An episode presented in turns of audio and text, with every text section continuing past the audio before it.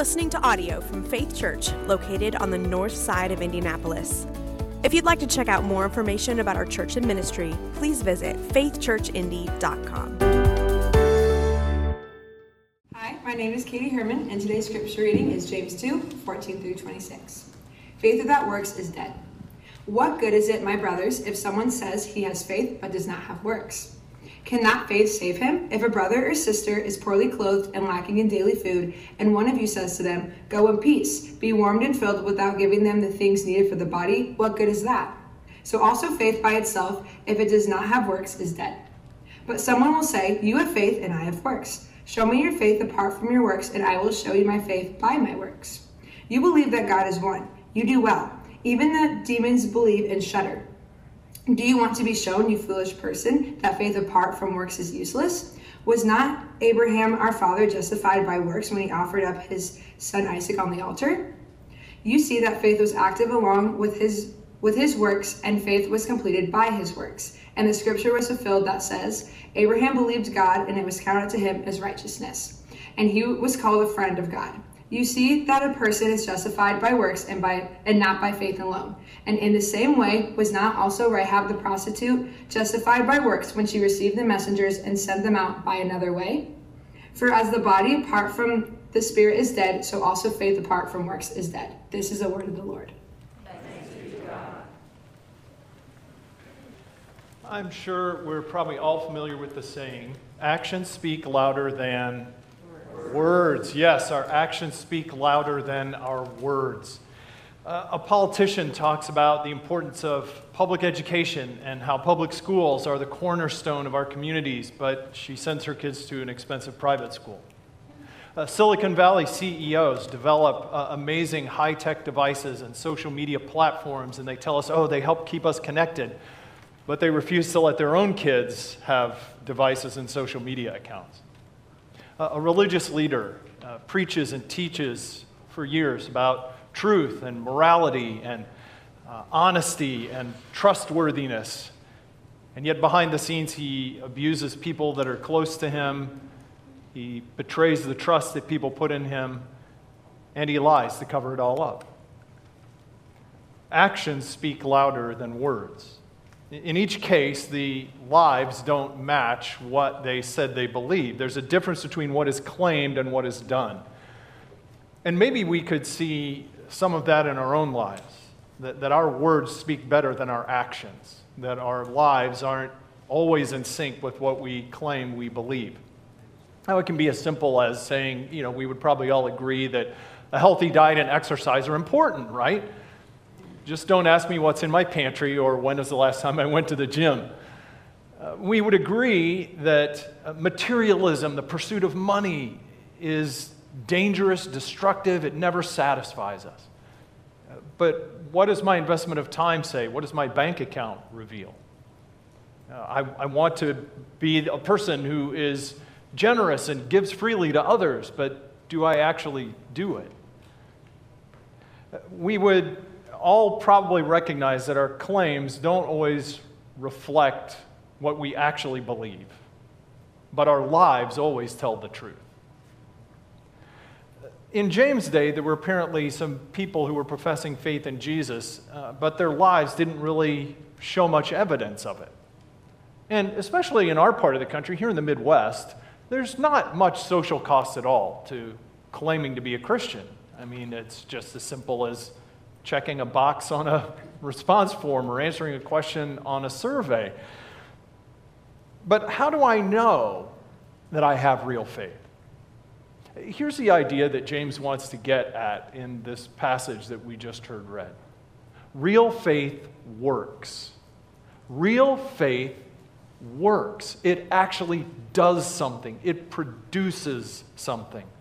It's the central theme of James' letter, and, and really the highlight, the, the, the high point of this section that he started back in chapter 1 about what true religion looks like. Now, James was a half brother of Jesus. He was a leader in the early church in Jerusalem, and uh, probably writing 10, maybe 15 years after Jesus' death and resurrection. And uh, as a result of persecution, a number of these earliest Jewish followers of Jesus, the Messiah, have been scattered around the Mediterranean world. And James is writing to them to help them, to help us understand what does a life look like that is pleasing to God, that really reflects the faith that we profess. Because it's one thing to say that we have faith in Jesus. But I don't know if you heard in the scripture reading, uh, James mentions a couple of times a faith that can be dead, a faith that is useless. So, what does real faith look like?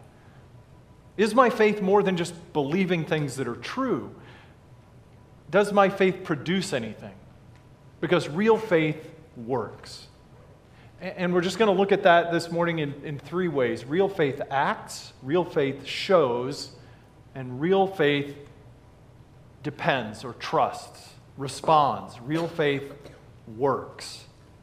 So if you haven't already, go ahead and open your Bibles or your scripture journals to James chapter 2, and let's jump in.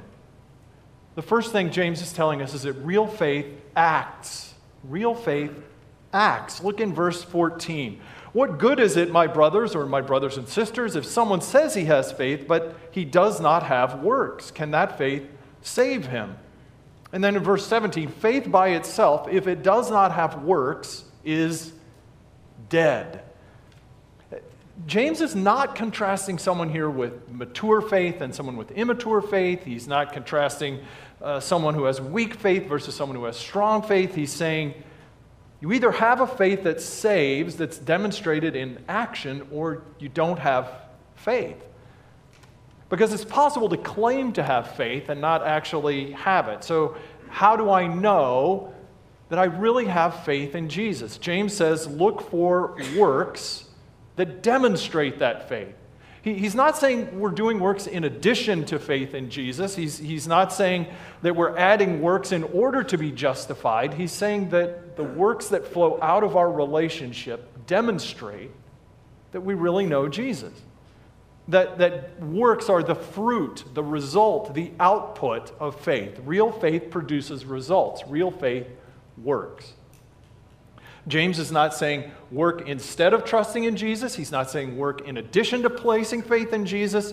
He's saying works are a result of placing our faith in Jesus. And if there are no works that follow that faith,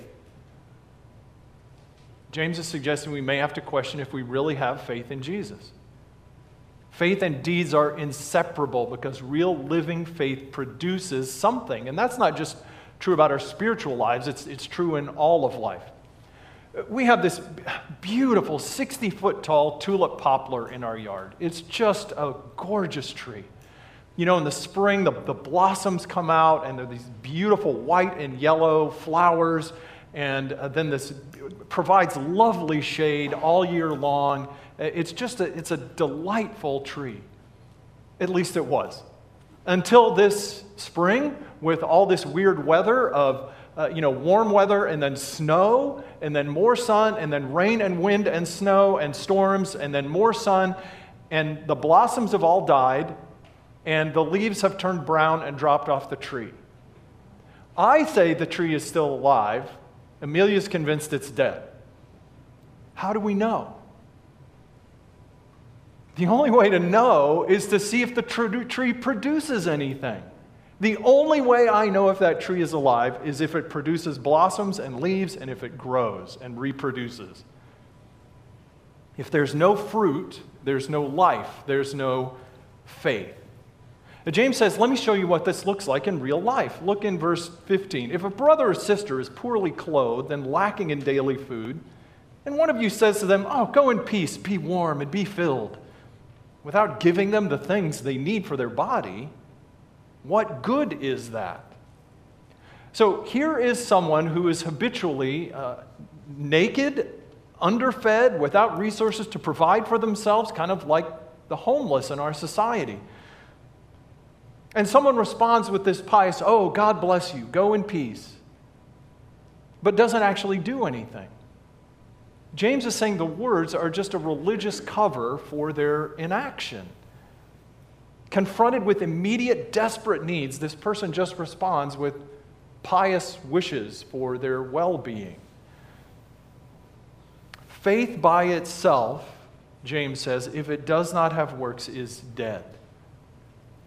This person's faith is not just inoperative, it's, it's not on hold, it is inert, it is useless, it is dead.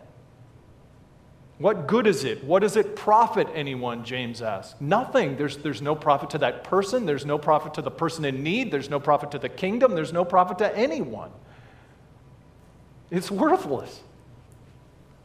Faith that saves, James says, is faith that serves. Faith that saves is faith that serves. Real faith works, real faith acts. And James anticipates that we, that someone's going to object to what he's saying. Look in verses 18 and 19. But someone will say, Well, you have faith and I have works. Well, show me your faith apart from your works, and I will show you my faith by my works. Even uh, you believe that God is one. Wow, good, you do well. Even the demons believe that and shudder. James is saying real faith shows. Real faith acts and real faith shows. And James goes to the, the, greatest example, the central expression of the faith of the people that he's writing to from Deuteronomy 6, the Shema, that every observant Jewish person knew and recited by heart Hear, O Israel, the Lord our God, the Lord is one. Now, we are called to believe it because it's true. But James says even demons know that there's only one God, but it does them no good. In fact, it causes them to tremble. It has awesome power and, and glory. The problem is not the creed, the problem is not the profession, the problem is that it doesn't go beyond the words to do anything in this person's life. The words don't mean anything if they're not connected to how we actually live. Faith is known by our lives. Real faith works, real faith shows in our lives. After uh, the 9 11 attacks, uh, America went to war. Uh, many of you probably remember that. There was a, a tremendous outpouring of support and encouragement for our armed forces, especially fighting overseas. And uh, many people had uh, little uh, magnets on the back of their car, bumper stickers that said, Support our troops. I had one. Nobody ever asked me, What are you doing to support our troops? Which is good, because I'm not sure I would have been able to answer that. Uh, did you see my car magnet? I didn't volunteer at the USO. I didn't write letters to soldiers serving overseas. I didn't organize intentional, committed, persistent prayer efforts for our armed forces. The magnet was a kind of performative righteousness. Sort of like when we go online and we share things on social media or we you know, write letters about the latest social issue or justice issue or freedom issue. What am I actually doing about it? James wants to know. Look at what he says in verse 18. Did you catch this? Someone will say, You have faith, I have works. Show me your faith apart from your works. Think about that. How do you do that? How do you show someone your faith apart from your works? You can't. That's James' point. There is no way to show someone faith apart from works. You only see faith by what I do, by what it's doing in me. That's why James says, I will show you my faith by my works. You can see what I believe by looking at my life because faith shows. Even the demons believe that God is one and they shudder. Real faith is not merely intellectual agreement. Real faith is not even just an emotional response. The demons have an emotional response to the truth. Faith in our hearts is seen by the fruit in our lives, James says. Faith in our hearts is seen, it's shown by the fruit in our lives. Real faith works, real faith shows. You still don't believe me? James asks. Okay, let's look at some biblical examples. Wasn't Abraham, our father, verse 21, justified by works when he offered up his son Isaac on the altar? You see that faith was active along with his works, and his faith was completed by his works. And the scripture was fulfilled that said, Abraham believed God, and it was counted to him as righteousness, and he was called a friend of God. And in the same way, was not also Rahab justified by works when she received the messengers and sent them out by another way? So, Paul, uh, James is saying here, sorry, real faith responds. Real faith actually responds to what God is saying, to what God is calling us to do. And, and James is saying Abraham is the example of being justified by works. And that should probably set up a tension in our minds because we often think of the Apostle Paul talking about Abraham being the example of being justified by faith and not by works. So let, let me see if we can uh, uh, picture it this way, okay? I, I brought a little uh, illustration. Uh, here is me. This is present day Jeff, right? And uh, over here is uh, future Jeff. I'm, I've been glorified, I'm, I'm raised with Christ, I'm robed in his righteousness. my halo's a little crooked, which is probably accurate. Paul is standing here in the future and he's saying, This is what you are heading towards, and this is what Christ has done for you. And looking back to the present, looking back to present Jeff, and saying, Now know that, believe it. It's because of what Christ has done that this is your future. James is standing in the present with present day Jeff and saying, If that's where you're heading, if that's what you believe your life is, where is it showing up in how you're actually living? I want to see the evidence that you really believe that's who you are, James is saying. Show me that that's what you really believe. Because is your life heading in that direction? If it's not heading in that direction, maybe you need to ask if you're even on that path. They both agree that we are saved by faith alone, but not a faith that is alone. We are Christ's workmanship, Paul says, created in Christ Jesus to do good works. James says Abraham's faith found its fulfillment, its perfection in what he did, in his obedience. When Abraham believed, God gave him this status, declared that he was righteous by his faith. When Abraham later is willing to offer his son Isaac, his faith is perfected, it's completed, and his faith is demonstrated, and he is justified by the working out of his faith. And so Abraham responds to God in what God calls him to do, and the angel of the Lord, back in Genesis 22, says, Now I know that you fear God. Abraham's faith is completed by what he did. And James says that faith reaches its intended goal when we respond to God, because faith responds. This other example, Rahab is unlike Abraham in almost every way. She's a foreigner, she's a woman, she's a pagan, she's living an immoral life. And this is back in the book of Joshua. God, uh, Joshua sends a couple of spies into the city of Jericho to check it out because God has said, I'm going to hand over the city. And Rahab sees these spies and welcomes them in and says, I know that God has given you this city so, at risk to herself, she hides them, she helps them escape because she says, I have faith that your God really is God. What if Rahab had said, Oh man, I believe God is with you. Good luck. I hope you don't get caught. I mean, that would be like the, the person James is talking about earlier. Good luck. I hope, I hope you get warm and well fed. No, just like Abraham, Rahab was justified, James could say, her faith was perfected, completed by what she did. Verse 26 As the body apart from the spirit is dead, so also faith apart from works is dead. Faith without some kind of a response is dead like a body without a spirit. Faith without works is a useless, powerless, lifeless impostor, James says. Because real faith works, real faith responds. So, what do we do with this? Uh, we, don't do good works because we have to. James is not calling us to do good works out of fear.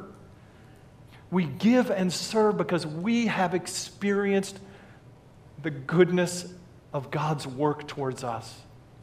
Because we have known and experienced a Jesus who is gracious and generous and loving and who served us. And if we know that Jesus, and we're following him, then his life is going to flow out of us. His compassion, his kindness, his service, just as it flows out of him. That keeps us, you see, from being driven by guilt and fear. James is not telling us to do more, he's telling us to do differently. James is calling us simply to make living out our faith the priority what deeds flow out of us because of faith that we have in Jesus? Well, we'll do what we could call deeds of devotion. Prayer, growing in God's word, worship, keep us in touch with God so that we have the resources for doing the other works that God has called us to do. When Abraham is willing to offer his son Isaac on the altar, that is an act of worship. It is an act of saying, I will give you, God, the most important thing. You will have first place in my life, even over this relationship, this child that I love. I will worship and serve you. When we believe that God is the most wise, the most beautiful, the most worthy relationship in our lives, then He becomes a priority. And we make sure that we don't just have a few leftover scraps of time for Him because of the busyness of life or even the demands of ministry. We, we do deeds of devotion. We do, as one commentator said, deeds of morality. Because Rahab wasn't, we don't think, Rahab was not praying to God about the needs of homeless spies and then decided to start a shelter ministry for wandering Israelites. She was simply presented with a circumstance and responded in doing the right thing in that moment a deed of morality, of simply doing what is right because of our faith in Jesus, even if we haven't prayed about it, because we just recognize this is the thing to do. This is the right thing, and I'm going to do it because God has put this opportunity and need in front of me. We'll do works of ministry. All Christians are called to ministry. Our lives are ministry, our service to other out of faith in Christ. But we have different gifts and we have different callings and different ministries. And, and if you're not engaged with meeting the immediate needs of homeless people, that's okay. I don't think James is saying this is the one thing every Christian must do. He's saying here's an example of what it looks like. We do deeds of ministry that we believe by faith that God has called and gifted us to do. We're going to be led to, to serve and give and act in different ways, but we are acting we are giving and serving because of faith in Christ, and we're doing it in reliance on God's power. We're doing it by faith because we believe it's what God has called us to do. We're doing it because we've been shaped by His Word. We're doing it because by faith we're seeking God's glory instead of our success or our recognition. And by faith we persevere. I mean, hopefully we would all say, you know, I feel sorry for the poor. Nobody should live that way. I, condemn racism. I, I disagree with abortion. But James will ask us, what good is it to say that if I'm not actually engaged in helping meeting the needs of the poor and the homeless, if I'm not actually working to help bridge misunderstanding and mistreatment among the races, if I'm not actually engaged in helping defend vulnerable mothers and vulnerable infants. We do what James does here also. We're going to graciously hold each other accountable for this kind of a life. Make it a part of our conversations to ask, what has God been leading you to do recently? Where has God been working through your life lately? It, it may be painful and sacrificial, like Abraham. It, it may be risky and dangerous, like Rahab. It, it may be uncomfortable and inconvenient, like getting to know homeless people by serving at a shelter or building a long term friendship with a non believing family or a poor family to, to help, help them in their circumstances. But the works that James requires are not done instead of faith, but because of faith. Just as the Apostle Paul himself writes, it is Christ's love that compels us. It's Christ's love that compels us. And that kind of faith works. Christ is both Savior and Lord. He cannot be separated into two persons in that way. Does that make sense? I mean, James is saying you, you can't just say, well, I, I have faith that Jesus is saving me, but I'm not actually going to let him be in charge of my life. Because he's one person. Eh, genuine saving faith includes trusting in Christ as Savior and following Christ as Lord. Because biblically, sin, our rebellion, our rejection of God is about deciding for ourselves to manage our lives in our own way. So, how can I come to Jesus to be saved if I'm still saying, but I'm not going to let you actually manage my life and tell you how I should live or what I should do? No, James is saying real faith works, real faith acts, real faith shows, real faith responds. All of it is a gift from God. All of it is a gift from God that, that as Paul reminds us, is based on what Jesus has done. And this is the future that we're heading towards in Christ. And James simply wants to say if that's where you're heading towards, where is it showing up in your life? But it's all because of what Jesus has done. It's all founded on what Christ has done, not earning anything with God. And in just a few moments, we're going to share communion an opportunity to remind ourselves that it is because of what Jesus has done. It is His work that saves us, that now gets worked out in our lives. I was talking with some guys about this message coming up, and they reminded me of the story in the Gospels of Jesus walking on water, and the, the disciples are in the boat. And Peter sees him walking on the water and says, Lord, if you command me to walk on the water, I'll come to you. And, and he actually steps out of the boat. And then he takes his eyes off of Jesus and he sees the waves and he starts to sink. And, and you know, we tend to give Peter a hard time for losing sight of Jesus. He's the only one who got out of the boat.